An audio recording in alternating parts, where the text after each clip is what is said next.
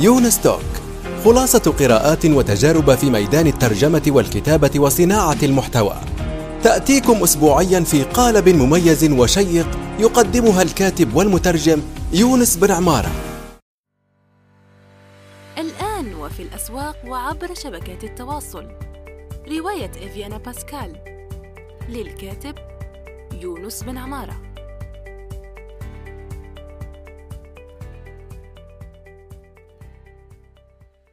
السلام عليكم ورحمة الله وبركاته. صباح الخير أو مساء الخير حسب الوقت الذي تستمعون فيه إلى هذه الحلقة الجديدة من يونس توك. ضيف هذه الحلقة الأستاذ حسن الكثيري. والأستاذ حسن الكثيري من أبناء الإمارات العربية المتحدة وهو خريج كلية الزراعة بجامعة القاهرة والدراسات العليا من جامعة ليدز في بريطانيا وشغل عدة وظائف منها رئيس جمعية الإمارات لحماية المستهلك والأمين العام المساعد للاتحاد العربي للمستهلك وعدة وظائف أخرى لديها علاقة يعني بحماية المستهلك. ولهذا موضوعنا اليوم هو حماية المستهلك. أهلا بك أستاذ حسن الكثيري. آه، حياك الله أخي الفاضل يونس. أهلا وسهلا بك وبالمستمعين. وكما قلت صباح الخير أو مساء الخير حسب الوقت الذي تصله هذه المقابلة أو هذا الحوار بإذن الله. نعم تفضل. وأنا سعيد بك لأني لما كنت والله سعيد فعلا يعني. أنا آه، زي ما نقول مشاعري يعني آه، أنا فرحان.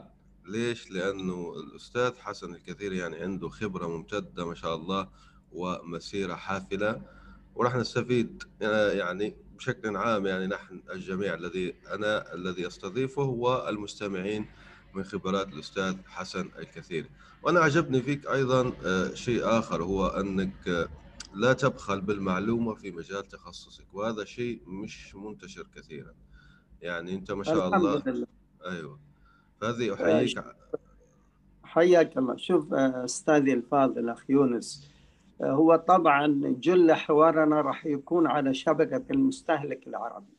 شبكة المستهلك العربي هي شبكة طبعا غير ربحية تطوعية. هدفها فعلا بث هذه المعلومات للمستهلك بصفة عامة. ما هي الصفة العامة هذه؟ في كل السلع والخدمات. لأنه بحكم دخولي لجمعية حماية المستهلك في دولة الإمارات وأيضا يعني كنت في الاتحاد العربي للمستهلك وحضرت كثير ندوات ومؤتمرات وجدت أنه قضية المستهلك والاستهلاك والمستهلك الحكيم وترشيد الاستهلاك وكيف نشتري وكيف كذا قضية تحتاج إلى ثقافة ومعلومات جيدة. صح. نعم. وهذا طيب. يجرنا يجرنا أخي الكريم إلى حاجة. متى بدأت حقوق المستهلك؟ حقيقة يعني حقوق المستهلك راح نتطرق عنها بالحوار. أيوة. ولكن هذه الحقوق بدأت في عام 1962 ميلادية؟ عندما قال الرئيس الأمريكي في وقتها حين ذاك جون كينيدي في الكونغرس الأمريكي في البيت الأبيض قال إن المستهلكين هي الشريحة الكبيرة في العالم ويعني السبعة مليار الآن هم مستهلكين وهي شريحة قال حينها تتأثر وتؤثر بالاقتصاد يعني تتأثر بالاقتصاد وتؤثر أيضا في الاقتصاد. فحينها أطلق أربعة حقوق. أربعة حقوق. أيوة. واللي هي؟ الحق الأول حقك في الأمان السيفتي. يا ريت يا ريت لو تشرحها مبسطها للناس نعم لأن شخصيا أنا أنا جاهل يعني في هذا المجال ف... لا لا فلازم لا نتعلم. راح أشرحها. أيوه. حقك في الأمان والسيفتي السلامه السلع والخدمات كلها يجب أن يكون يضمن لها أو نعرف حق الأمان فيها. مثلا السيارة التي أقودها لازم تكون السلامة فيها متوفرة والمواصفات تكون فيها جيدة بحيث يعني البريك أو الفرامل أو عندما توقف السيارة تكون بحالة جيدة آمنة. أيضا تتحمل الصدمات ولذلك الآن يضع في السيارة كثير من الوسائل مثل المخدة التحكم في السرعة. ولكن نقصد في حق الأمان أن تكون هذه الوظائف بالفعل تعمل. حتى أضرب أمثلة بسيطة للمستمع البسيط. كانت امرأة تستخدم المكنسة الكهربائية. تعرف المكنسة الكهربائية؟ صح أيوه. والمكنسة الكهربائية لها طبعا وصلة طويلة جدا. فأخذت المكنسة عندما انتهت في الغرفة الأولى جرت المكنسة معها إلى الغرفة الثانية. آه. إذا بحريق يشب لأنه السلك الموصل لم يكن آمن وغير كافي لتحمل الحرارة. هذا المقصود بالسلامة في الأجهزة الغذائية طيب بالعزه الكهربائية تمام اسمح لي أستاذ ولو قاطعتك هنا فضل. ممكن اضيف فضل. اضيف فضل. لك يعني سؤال آخر اذا أنا سمعت يعني من مدة يعني هذه نعم. كانت فيها مدة انفجار هواتف وغسالات سامسونج أيضا يعني علامة سامسونج اشتهر عنها في فترة انفجار الهواتف تبعها والغسالات. فيعني هذا شرط السيفتي أو السلامة زي ما تقول يعني ما في. اذا هنا يعني ما في. وصححني إذا كنت خاطئ يعني. لا أقول لك أضرب لك مثال. في سنغافورة بدأوا العملية هذه في الأجهزة الإلكترونية مبكر مقارنة أقصد بدولنا العربية. لكن في أوروبا وأمريكا مبكرة. وسببها كان إنه كانت عائلة تشاهد التلفاز فانفجر هذا التلفاز كالمثال الذي ذكرته ومنها أصبحوا ما يدخل جهاز إلكتروني في سنغافورة من هذا الوقت إلى الآن إلا بالتحقق من المواصفات ومن عامل الأمان ومن عامل السلامة. وبالمثل طبعا في الأغذية وبالمثل طبعا في الأدوية وكل السلع والخدمات. أرجو أن يكون الحق الأول معلوم لأنه هذا حق المستهلك. ولكن ما هو المقصود بحق المستهلك؟ يجب أن يتعلم المستهلك أو يدرب أو يعلم المستهلك كيف يعرف حقوقه وكيف يعرف الحد الأدنى مثلا من عامل السلامة عندما يشتري اجهزه آه، لأنه لو نرجع للحق الثاني حقك في المعلومة. لو تلاحظ فيه تواصل بين الحقوق. أنا حقي نعم في الأمان لكن يجب أن أعطى المعلومة ويجب أن أدرب عليها ويجب المعلومة أن تكون بلغتي. مثلا أنت الآن في الجزائر اللغة هي اللغة العربية صح؟ صح مثلا نعم. يجب أن تكون كل الأجهزة والأدوية والأغذية بطاقة البيان مكتوبة باللغة العربية ليش؟ لأنه الأصل هي اللغة نحن بالإمارات العربية المتحدة الأصل اللغة العربية فيجب أن تكون كل السلع والخدمات المقدمة للمستهلك أن تكون بلغته في البلد الذي هو فيها. يعني اللغة الأولى العربية. تريد تختار لغة أخرى إنجليزية فرنسية. هذا الشأن البائع أو المنتج. ولكن اللغة الأولى يجب أن توفر في كل دولة باللغة التي ينطق بها أهل البلد حتى يستطيع أن يتعامل مع هذه السلعة سواء كان غذاء أو دواء. تصور روشتة أدوية مكتوبة بلغة لا أعرفها فرنسية أو إنجليزية أو غيرها. هنا حق السلامة أو الأمان قد ينتفي أخي يونس. هذا ما أقصده. فعلا. أيوه. آه، آه، خلينا قبل ما نروحوا للحقوق الأخرى لأنه راح نجوها لا خلينا أجيب الحقوق الأخرى تمام. في عجاله عشان يدرسونها حتى كما قلنا إنه جون كينيدي قال إنه أربع حقوق يجب أن توفر للمستهلك هذا في عام 1962 وضربنا الآن مثال على الحق الأول حق الأمان سيفتي الحق الثاني حقك في المعلومة. To be informed. حقك في المعلومة. أيوه. الحق الثالث حقك في الاختيار. يعني your choice. أنت الذي تختار. إذا أنت أعطيتنا المعلومة ثلاثة أربعة أجزاء أدوية أغذية آه، هيئة كهرباء اتصالات لازم يكون أيضا عندي مش خيار واحد عندي أكثر من خيار. لأنه إذا كان عندي خيار واحد لنفترض دولة فيها شركة اتصالات واحدة فقط مثلا. أيوه. معناته أنا انتفى عندي حق الاختيار. هذه تسمى عقود الإذعان. طيب هذه أعتقد عندها معلش اللي بعد حق الاختيار الحق في الاستماع للمستهلك.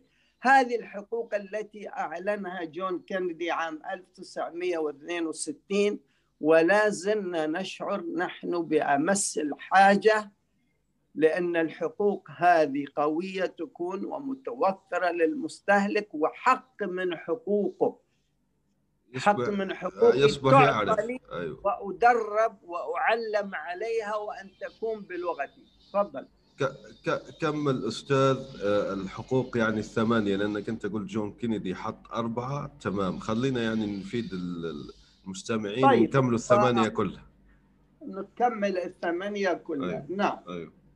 حتى الأمور يعني تكون آه، واضحة الحقوق لأنه أيوه. الأصل الأصل هو كله يدور حول الحقوق كما قلنا الحق الأول حقك في الأمان أيوة. الثاني حقك في الاختيار الثالث حقك في المعلومة والرابع حقك في الاستماع والذي بعده يأتي حق إشباع الاحتياجات الرئيسية مثل الغذاء والملبس والدواء والمسكن هذه احتياجات رئيسية فيجب أن توفر مثل هذه الحقوق آه، لكل إنسان في موطنه أو بلده بدرجات نعم مختلفة ولكن الحد الأدنى من الكساء ومن الغذاء والدواء والسكن يجب أن تكون هناك آليات لتوفيره من خلال العمل من خلال أمور كثيرة يعني. أيوه. الحق الذي بعده هو حق التثقيف. حق التثقيف يختلف عن حقك في المعلومة. كيف؟ المعلومة تعطى لي لكن هل عندي الثقافة أنه أعرف هذه المعلومات الحد الأدنى للمستهلك أم لا؟ فهذا حق من حقوق التثقيف. ثم حقي أنه أعيش في بيئة صحية آمنة من التلوثات البيئية من تلوثات الهواء من تلوثات الغذاء. هذه هي الحقوق الثمانية التي أقرتها الأمم المتحدة وأصبحت هي الحقوق الذي يجب أن تعمل عليها مؤسساتنا ودولنا في إعطائها لهذا المستهلك. وتثقيفه بهذه الحقوق. أيضا يجب أن يثقف أنه هذه حقوقك وهذه مسؤولياتك وهذه واجباتك. لعله الآن ننطلق إن شاء الله وأي تساؤل عندك أنت الآن كمستهلك أنا على يقين أنه كثير عندك من الاستفسارات. ولكن أستاذ يونس أنا ما أذكر أي brand name ماركات. نحن الآن نتحدث بصفة عامة حتى ما يعتقد أحد أن إحنا نتحدث على ماركة أو brand name صح. أو جهة أو مكان معين لا. هذه الحقوق هي تشمل كل العالم وفي كل العالم. وعندما نتحدث عن السلع والخدمات لا نتحدث عن ماركة معينة أو اسم معين هذا مجال آخر وليس هو مجال هذا الحوار. حاضر فعلا. أنا أنا يعني ذكرت ماركة بس آه، للأسف يعني لم أكن أعرف انه فعلا مش مفروض أنه نذكر يعني الأسماء. نعم نعم لأنه ما نتحدث لأنه نعم. هذه العيوب قد تكون في مع الماركة ذي وقد تكون غدا في الأخرى ولكن يهمنا الحقوق وكيف نعلم المستهلك لأنه أيضا هذا يجرنا إلى شيء آخر. في شيء يسمونه product recall system نظام الاستدعاء للسلعة. أي سلعة غير آمنة أو ما كتبت بالطريقة الصحيحة يجب استدعائها من الأسواق وسحبها وإعلام وإعلان المستهلك وأيضا اعطائه حقه. إما في إرجاع هذه السلعة أو إصلاح هذه السلعة أو استبدال هذه السلعة. تفضل أخي وإذا حدث إذا حدثت اضرار ممكن يعوضوه يعني وفق ال... نعم انه الحق آه. احدى الحقوق التعويض لكن يجب أن يكون صاحب الحق يقدم هذه لأنه في الحقوق أحيانا المطالبات قد يكون فيها ادعاء غير صحيح إيه. وقد تكون صحيحة فكل ما يكون الحق موثق ولذلك تجرنا إلى شيء بغاية الأهمية الفاتورة أو البل عندما تشتري سلعة أو خدمة يجب الاحتفاظ بها لانها هي الركن الأساسي والإثبات في الدرجة الأولى. معي أخ يونس؟ آه، معك معك. يعني حتى ولو سلعة صغيرة أو كذا حاول دائما الاحتفاظ أو طلب الفاتورة لأنه من حقك يعني. لأن من حقك وهي في الأخير الذي سوف يتم الرجوع والارتكاز لها. لأنه أنت في الأخير راح تعمل مثلا شكوى. باللغة الإنجليزية complain يعني قد اللي يستمعون لنا أيضا بعضهم يعني آه، complain أو شكوى. الشكوى أيوة. ذي أيوة. اول فيها هو الفاتورة. فاتورة الشراء للسلعة أو الخدمة. امم تمام. نعم. خلينا آه، يعني. الآن أنا مثلا سمعت يعني نحكي عن شيء آه، حديث. سمعت لن أذكر أي ماركات بس راح أذكر الشيء هذا بصفتك خاصة أنك أنت يعني ممكن ما نعم. يعني تميل لكن بدون الماركة. نعم. أيوه. أنت تميل نوعا ما ممكن للامور الغذائية يعني من جهه حماية المستهلك يعني من الأمور الغذائية. طيب سمعنا لا أن... لا. إلى هذا لأنه ترى هذا أيضا لازم نوضح. المقصود هنا بالمستهلك هو الذي يتعامل مع السلع والخدمات سواء أيوة. أغذية أو أدوية أو أجهزة أو مواد بناء. هنا اللفظ عام وليس محدد. ولذلك ممكن تكون جمعية مثلا للمستهلك الغذائي فقط وممكن جمعية مثلا للسيارات وممكن جمعية للأدوات الكهربائية هو أميل إلى الغذاء بحكم تخصصي. أنا خبير في مجال الأغذية لأنه أنا تخرجت من كلية الزراعة جامعة القاهرة ثم درست دبلوم في بريطانيا ثم ماجستير. ما شاء ثم الله الآن عليك. حصلت على شهادة الدكتوراه في الطحالب الخضراء. ولكن توجهي أصبح حقيقة هو للمستهلك والاستهلاك لأنه هذه مثل الهواية أو عمل غير ربحي وتطوعي. الواحد يحب أنه يقدم أشياء خارج عن نطاق العمل المادي. المادة مطلوبة لكل إنسان لكن ما قدمته أنا في شبكة المستهلك العربي هو حقيقة عمل تطوعي غير ربحي. والمستمع الآن لو فتح www.arabcon.net أو شبكة المستهلك العربي الكبيري راح يجد شبكة ما أقول لك غنية ولكنها فيها معلومات كثيرة جيدة. ومهمة جدا يعني. نعم كيف تشتري؟ لماذا تشتري؟ متى تشتري؟ من أين تشتري؟ كيف تقارن الأسعار في المنافذ؟ كيف تقارن الجودة؟ كيف ترشد استهلاكك في الكهرباء أو في السيارات؟ ولذلك شعار الشبكة عندي أعطني الشبكة ولا تعطيني السمكة. أنا حاولت فعلا في شبكه أيوه. المستهلك العربي أعطي هذه المعلومة الذي تقود المستهلك لرغباته.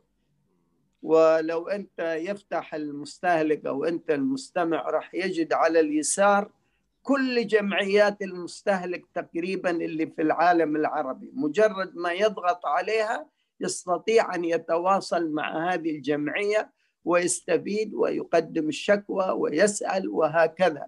في بلده يعني. في في الأخرى الجهة في مواضيع شهرية وكتبت أكثر من عشرين موضوع ولكن الموضوع الواحد يحتوي على أكثر من حاجة يعني تجد فن المقارنات. مثلا أنصح الناس في الغذاء اللي يريد يرشد استهلاكه أنه يستخدم نظام البوفيه المفتوح سواء كانت عزيمة أو حتى مع أسرته لأنه نظام البوفيه فقط أه. أنت سلطة واحدة وشربة واحدة ورز قليل وخضروات قليلة ثم يأخذ الإنسان قدر حاجته بينما الطريقة الأخرى إحنا قد نطبخ ونهدر كمية كبيرة من الأغذية للأسف كبيرة جدا وخصوصا بعالمنا العربي وخصوصا بالمناسبات رمضان والأعياد. فهذه نرشد استهلاك الناس فيها. تفضل أخي يوسف. صح. هو هدر هدر الغذاء مشكلة كبيرة جدا. وأحب أنوه هنا. أيوه. تفضل. أه، وآسف يعني على مقاطعتك بس نحن لا يعني لا. لا. راح نحاول نتناول أكثر قدر ممكن يعني المواضيع المتنوعة. هو أنت مثلا حق التثقيف اللي حكيت عليه أنا أحييك جدا وراح نضع رابط شبكة المستهلك العربي يعني في التدوين التابع لهذه الحلقة فلا تقلقوا يعني دائما أنا أضع روابط اللي نحكي فيها مع الضيف في التدوين التابع لهذه الحلقة فراح تلاقوها على طول وأنا أنصح بها. المهم يعني سمعنا الآن أن سنغافورة أجازت أجازت الدجاج النابت أو المنمى مخبريا. بصفتك خبير ما رأيك في هذا الموضوع بالتفصيل؟ والله شوف أخي يونس يجوز أحيانا يعني آه، في بعض الأسئلة قد لا أستطيع أن أجاوب عليها مباشرة لأنه تحتاج مني أنه أدخل في الموضوع وتفاصيله وهذا يجرنا إلى شيء أنه قد حلقتنا هذه تكون هي ليس الأخيرة فهمت قصدي؟ أيوة أيوة. راح أكون سعيد بحلقات أخرى معك طبعا. نعم, نعم.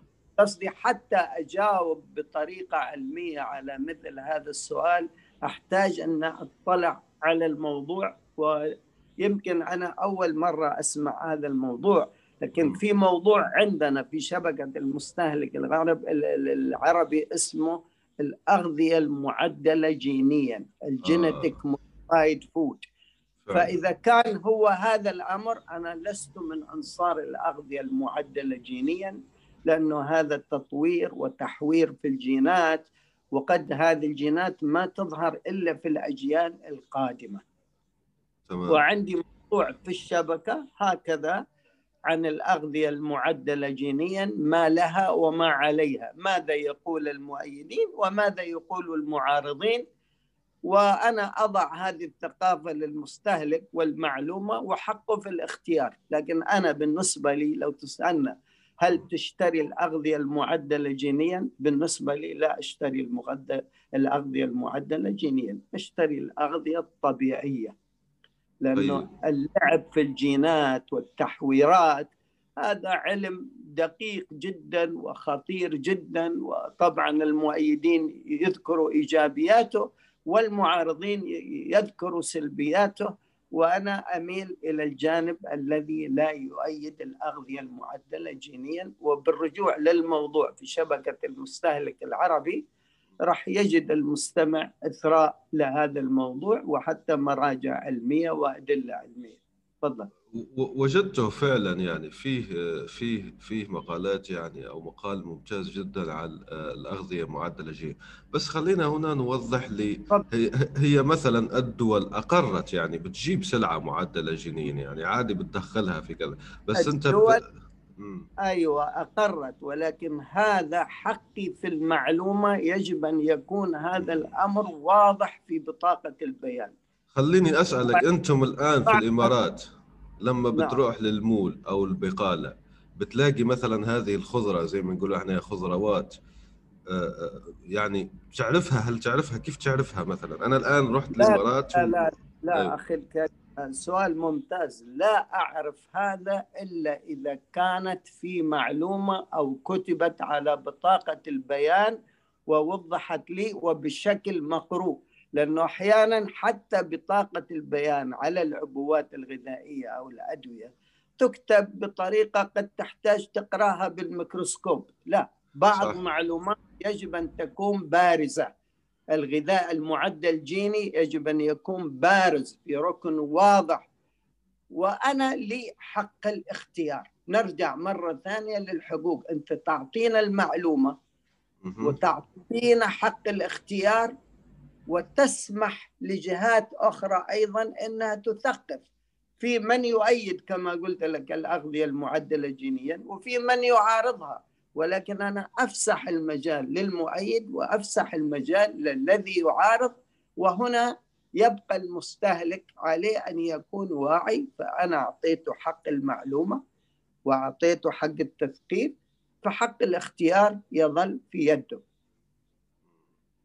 ممتاز. هذا المقصود يعني العام أيوة. تفضل يعني بس أيضا خلينا نفرز يعني البيانات التعديل تفضل. الجيني يعني لأنه نعم. لأنه أيضا هو موضوع متشابك وأنا سعيد أنك طرحته يعني مثلا نعم. في هو ال gene modified food نعم باللغة أيوة. الإنجليزية نعم آه، أيوه أو بالفرنسية OGM يسموه يعني نفس الشيء على كل حال نعم. نفس الشيء. نعم آه. هو gen نعم. فشو الفرق بينه؟ لأنه خلينا نوضح للمستمعين أيضا أنه مثلا أنا آه، لما أجيب مثلا سلالة ألف وسلالة باء من القمح وأعمل لهم يعني آه، زي ما نقولوا تهجين أو غيره أو كذا فعلا أنا اعدل جينيا بس طبيعيا بشكل طبيعي. أوكي؟ أيوه أيوه. فأنت أنت وضح وضح لي نعم. بالضبط وضح لي بالضبط. ما ما ما الذي نعم. شوف أيوة. أنت جبتها بنفسك. في فرق بين التهجين وفي فرق بين التعديل الجيني. التهجين يكون بين منتج طبيعي قول برتقال مع يوسف أفندي. خوخ مع مشمش. هذا منتج طبيعي قد تخرج منه منتج آخر طبيعي ولكن نتيجة تهجين مش اللعب في الجينات. الجينات لا هم ياخذوا جينة دقيقة صغيرة في مختبر مثلا نقول حيوان عنده آه، قابلية إنه يقاوم البرودة الشديدة جدا. قد أيوة. ياخذوا هذه الجينة من هذا الحيوان ويضعوها في النبات حتى النبات يقادم يقاوم درجة البرودة. هذه كشيء إيجابي جيد ولكن المشكلة أنه هذه جينة. أنت تتحدث على طفرة على جينة تؤخذ بكمية بسيطة بملقط وتعدل بالمختبر ثم توضع في الحيوان أو النبات تؤخذ من النبات للحيوان من الحيوان للنبات مش من نفس الجنس. عندما نتكلم على برتقال ويوسف أفندي نحن في نفس الجنس في الموالح. هذا يطلق عليه تهجين بلغة أيوة. الزراعة. بينما اللغة الثانية جيني هذه لغة علمية وفي مختبرات ودقيقة والخوف أنه الجينات هذه قد تكون لها طفرات غير معلومة في المستقبل. ولذلك من حقي أنا أتثقف وأعرف هذه المعلومة وتكتب على بطاقة البيان واضحة. وكم نسبة التعديل الجيني يعني هل هو واحد في المية خمسة في المية أقل؟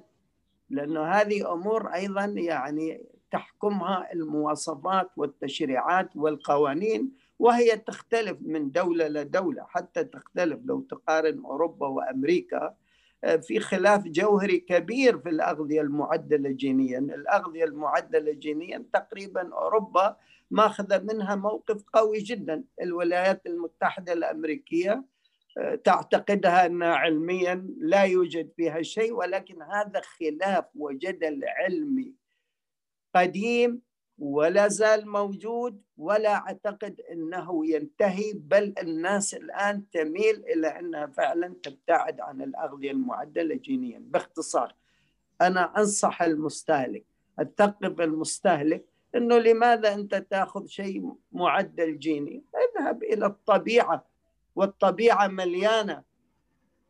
صح. يعني والمزارع مليانة والعالم مليان ويكفي إن شاء الله لكل البشر وزيادة بإذن الله. إن شاء الله. يعني الحق. في بعض المواضيع هذه تحتاج إفراد حلقة خاصة بها.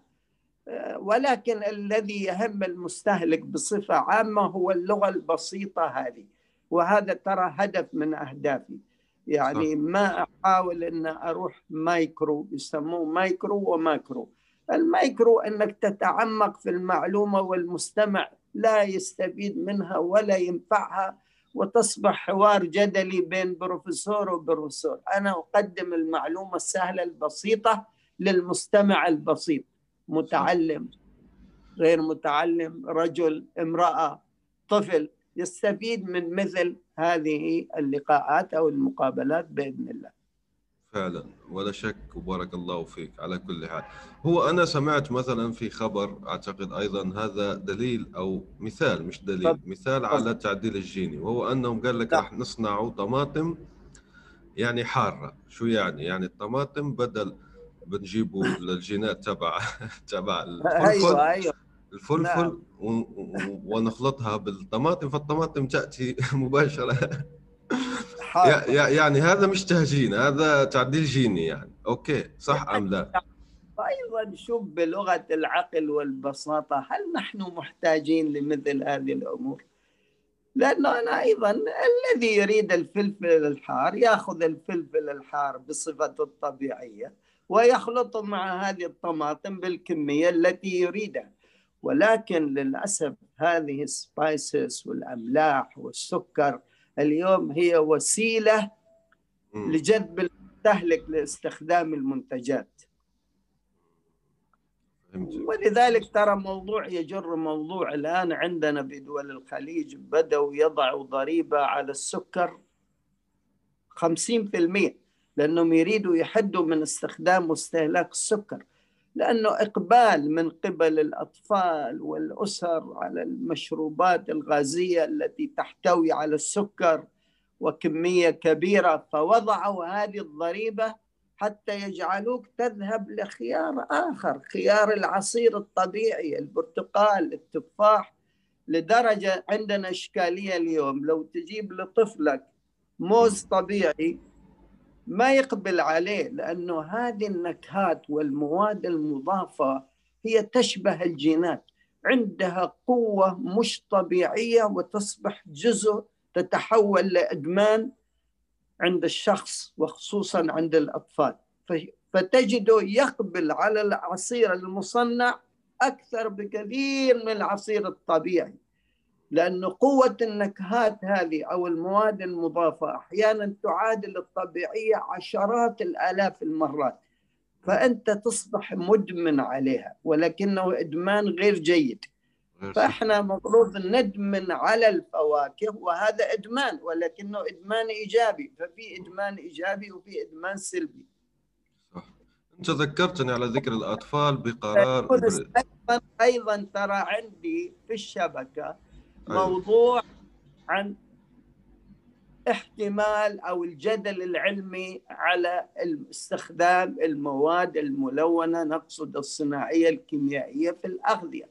أيضا عليها جدل وعلى المستهلك أن يعرف آه، لأنه طبعا المنتج اللي ينتج يقول لك أنا أضفت هذه المادة الملونة طبقا للمواصفات والمقاييس التي لا تضر المستهلك.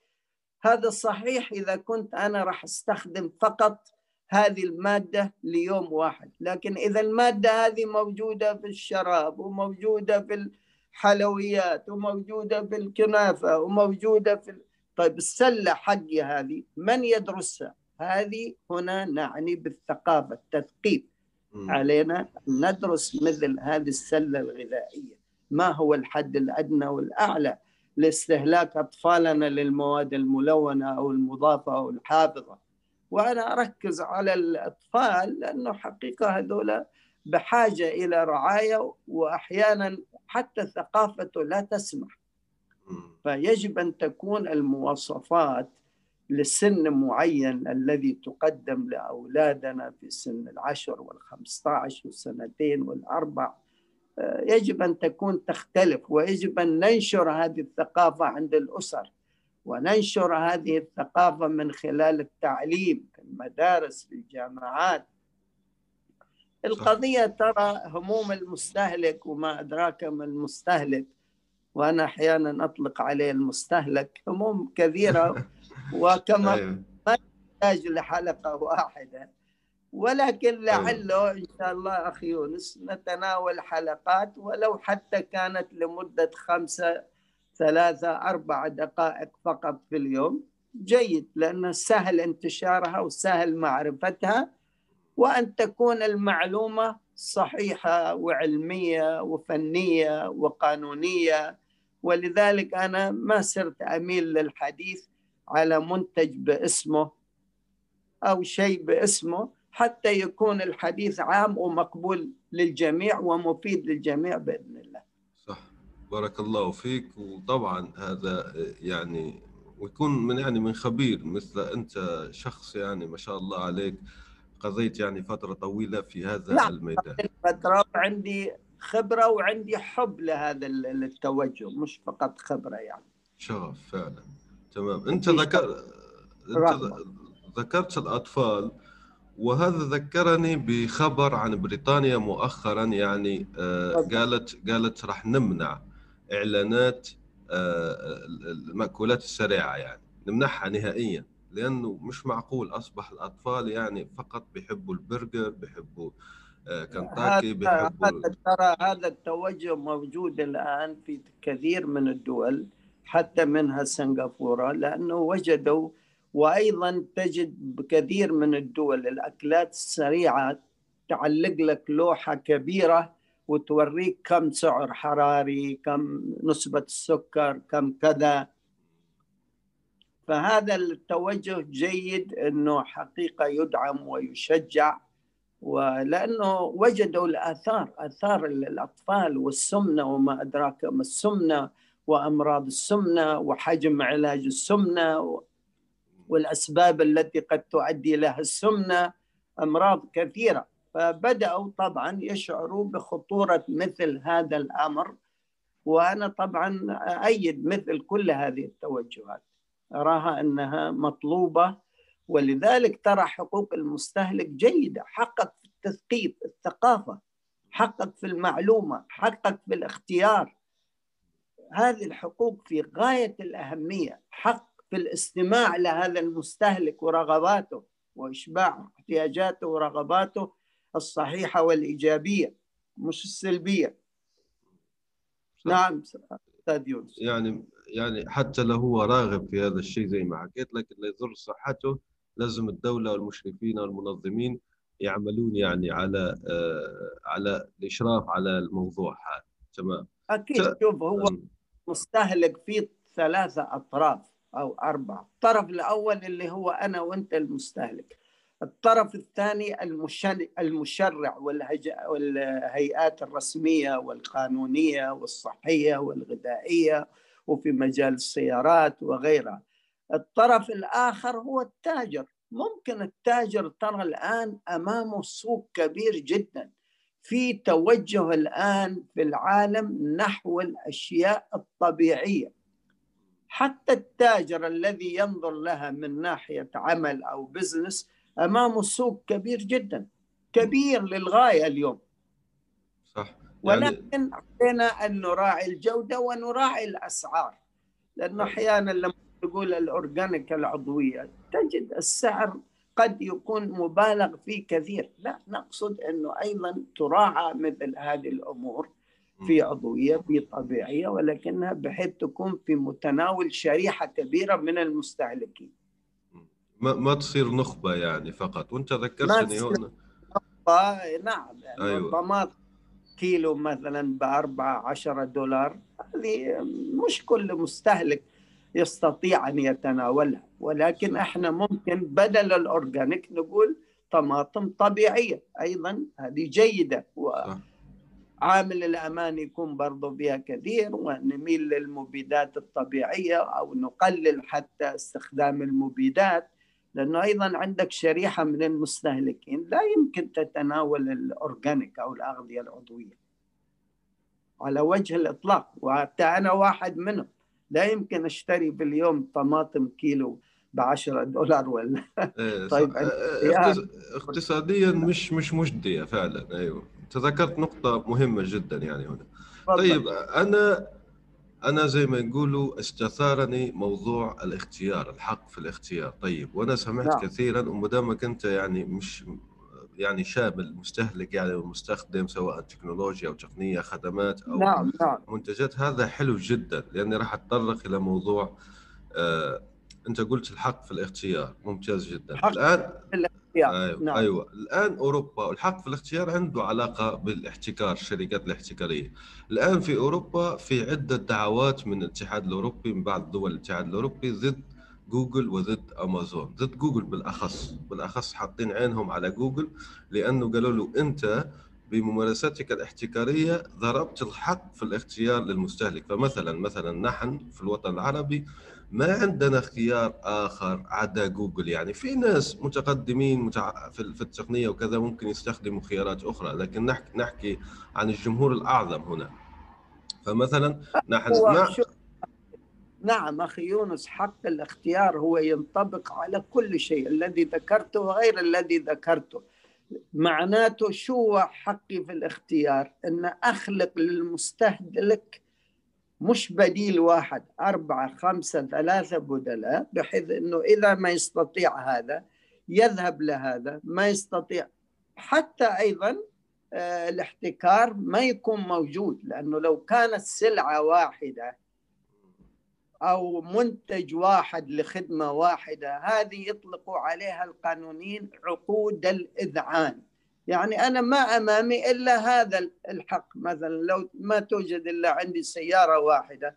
معناته أنا مذعن أخذ هذه السيارة أريدها أو ما أريدها.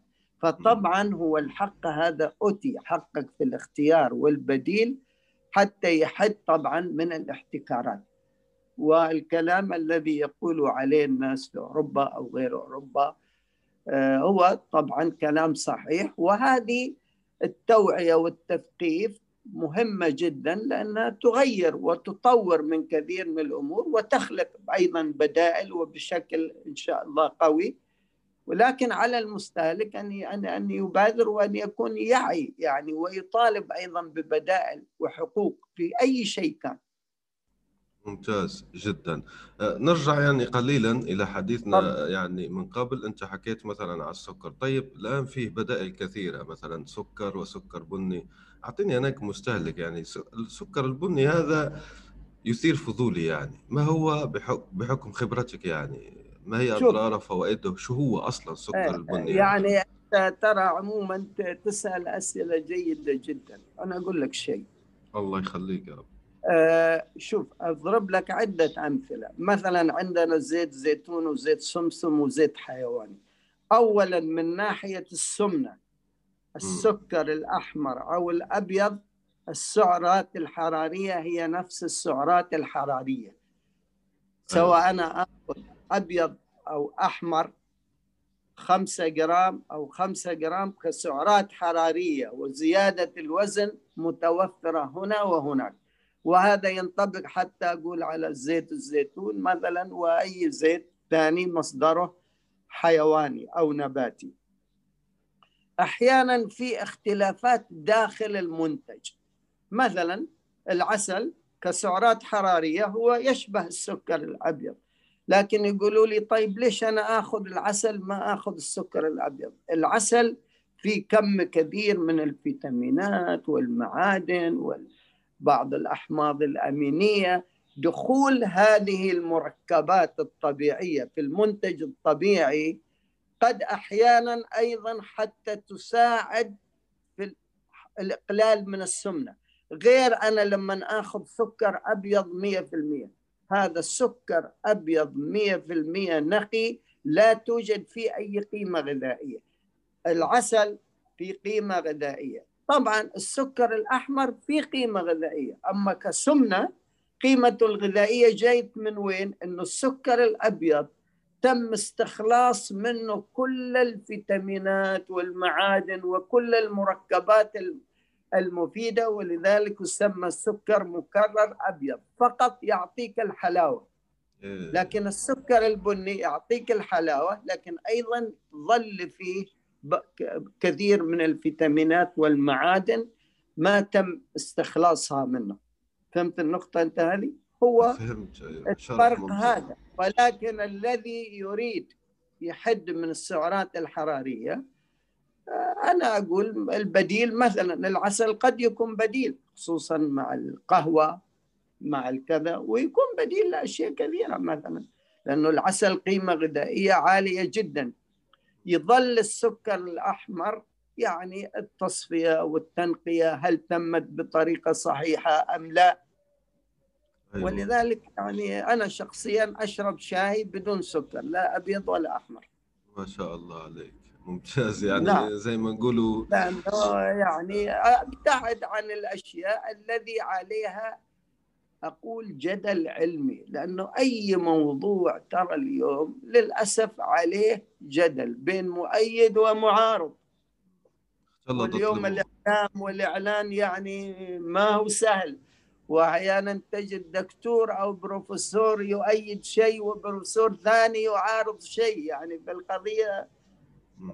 حتى في هذا أحتاج إلى أستمع أكثر من رأي وبدائل ولكن التوعية والتثقيف بالأمور البسيطة راح تحل كثير من الإشكاليات وترشد عندنا السلوك وتثقيف المستهلك فراح يبنى عندنا مستهلك على هذا الترشيد على هذا السلوك البسيط السهل. لأنه تتحدث على آه، يعني نسبة أمية في بعض الدول قد تصل إلى 50 40 30 فالقضية ليست كلها أيضا يعني آه، نعول على العلم والثقافة فقط لا على اللغة البسيطة. على وسائل الإعلام أن تتكلم لغة بسيطة. علينا أن نتكلم لغة بسيطة. حتى ما نجر هذا المستهلك إلى أمور هو ما يستفيد منها حتى اطلاقا وتصبح جدل علمي من أجل الجدل العلمي فقط. هذا رأيي والله أعلم يونس. صح. ندخلوه يعني مثلا آه، في متاهات. طيب. وندخل متاهات. أيوه حلو جدا. الحديث معك ممتع جدا وأنا شخصيا يعني استفدت الكثير جدا. خلينا نختم إيه. بنصائح بنصائحك عامة يعني من واقع خبرتك الممتدة للمستهلك والمستهلكة العربي. يعني نصائح عامة نختم بها هذه الحلقة. اي نعم. هذا برضو جيد. شوف حقيقة أخ يونس قد يونس هو من النصائح السهلة البسيطة. لازم الإنسان يضع في ذهنه بعض عبارات قوية. لماذا؟ واي كيف؟ هاو. أيوه. متى؟ أين؟ إذا أنا قبل ما أشتري السلعة أو الخدمة أسأل نفسي لماذا؟ طيب كيف أشتريها؟ طيب هل هذه السلعة تناسبنا أم لا؟ طيب متى أشتريها؟ من أين أشتريها؟ فالقضية هذه من الأشياء المهمة لماذا وكيف ومتى وأين لازم يستحضرها المستهلك. وأنا دائما أنصح المستهلك لو يريد يشتري سلعة لا يشتريها في نفس اليوم يرجع ويفكر فيها. راح أحيانا كثيرة يغير رأيه. هذه النصيحة الأولى. النصيحة الثانية الحواس الخمس علينا أن نستخدمها اللي هي الشم اللمس باليد. القراءة. لو إحنا أجدنا استخدام الحواس الخمس راح تقلل علينا كثير من المشاكل والغش. مثلا بعضه يقول لي كيف يا أخي؟ أنا اشتريت فاكهة وجيت البيت حصلت الصندوق نصه أو ربعه خربان. أقول له أنت ما استخدمت الحواس الخمس. لو طلبت من الرجل يفرغ لك هذا الصندوق في كيس صغير أو كيس راح تجد أنه كثير من هذه الفاكهة قد اللي فوق كبير واللي تحت صغير وقد اللي تحت معطوب أو حتى غير صالح. صح. مثلا الحواس الخمسة أقول له بتشتري قماش. يا أخي حك القماش بيدك شد القماش شوية بيدك افرك القماش بيدك حط حتى فيه شوية نقطة موية بيدك. إذا اللون أتى إليك. مم. عندك في إشكالية. أنا أريد أشتري عطر. يا أخي حط العطر في جزء بسيط من يدك. إذا والله عمل لي حساسية أتركه وأجي اليوم الثاني. عمل لي حساسية معناته هذا هذا المقصود بالحواس. الخمس, الخمس. ممتاز جدا. أيوة. بس أنا عندي سؤال. ندرك مثل هذه أيضا عندي نظرية آخر شيء في النصائح. أه؟ نظرية أطلقت عليها نظرية الثلث. اللي هي إذا كان لابد فنظرية الثلث. أيوة.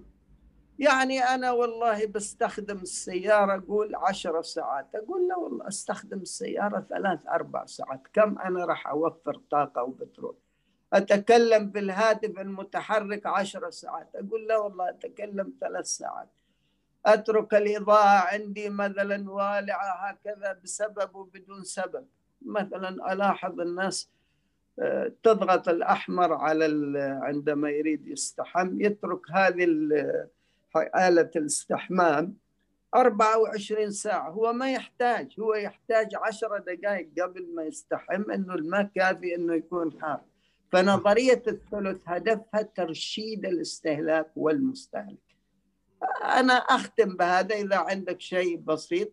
حتى أيضا عندي على سؤال. عندي عندي سؤال. أنت ذكرت لازم على المستخدم يستخدم آه، المستهلك يستخدم حواسه الخمس. طيب وأنت تعلم نعم. أننا في عصر في كثيرين بحكم كورونا وبحكم التطور نشترون عبر الإنترنت.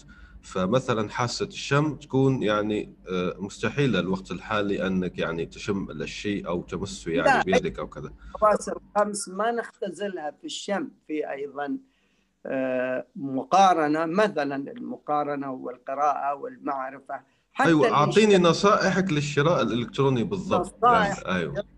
إلكتروني أيوه. أنا هذا اللي أريد اوصل له شوف الشراء الإلكتروني حقيقة الأفضل أنك أولا تقارن بين أكثر من مصدر مصدرين أو ثلاثة مصادر لأنه أحيانا اكتشفت فروق الأسعار بين مصدر إلى مصدر آخر قد يكون أكثر من نصف السعر. هذا شيء واحد. الشيء الثاني لابد هذا المصدر أنت متأكد أنه مرخص في الدولة التي هو فيها. والسؤال ليس صعب. إما من خلال الجهات المسؤولة عندك أو حتى السفارات ترى عندهم ملحق ثقافي عندهم ملحق تجاري لأنه أحيانا الشراء الإلكتروني من مصادر غير موثوق بها قد تخسر السلعة كلها بالكامل.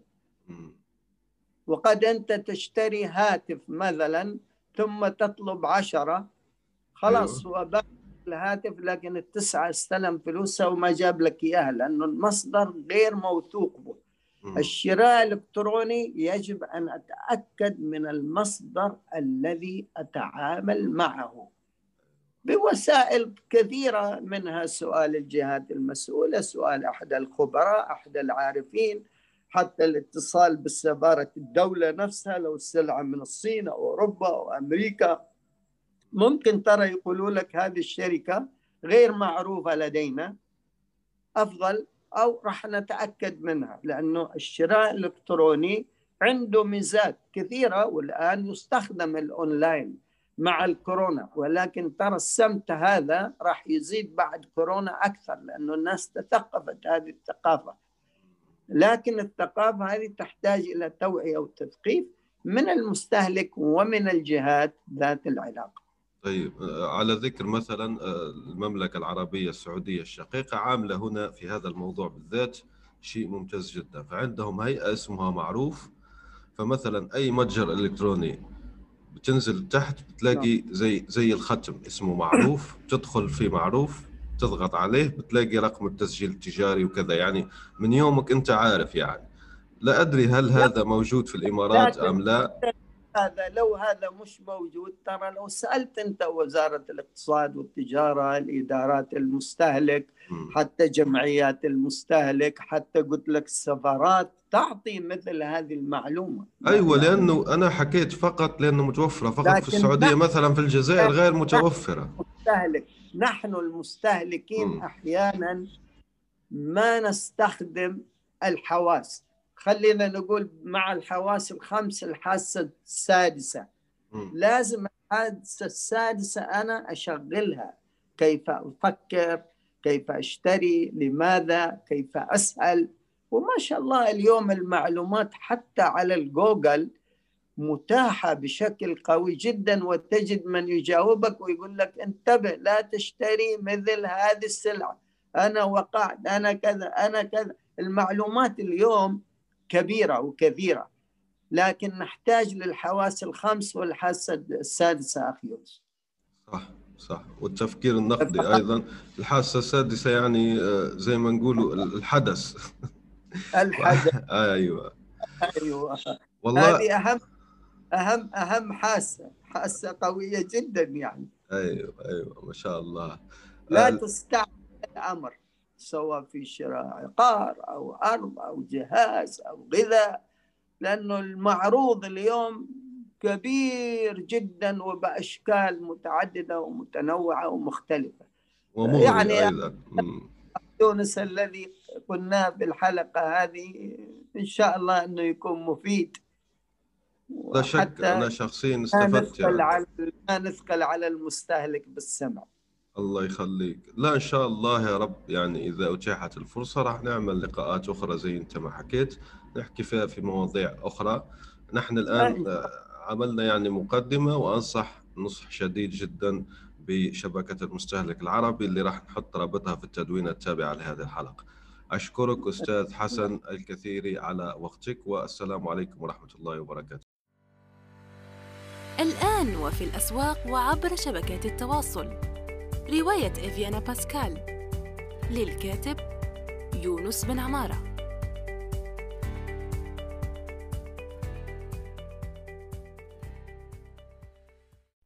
نأمل أن يكون موضوع هذه الحلقة قد نال استحسانكم. انتظرونا في الأسبوع القادم ولا تنسوا مشاركة الحلقات والاشتراك بالبودكاست. علما أنه بإمكانكم مراسلتنا باقتراحاتكم للتحدث عن أي موضوع يتعلق بالكتابة والترجمة وصناعة المحتوى.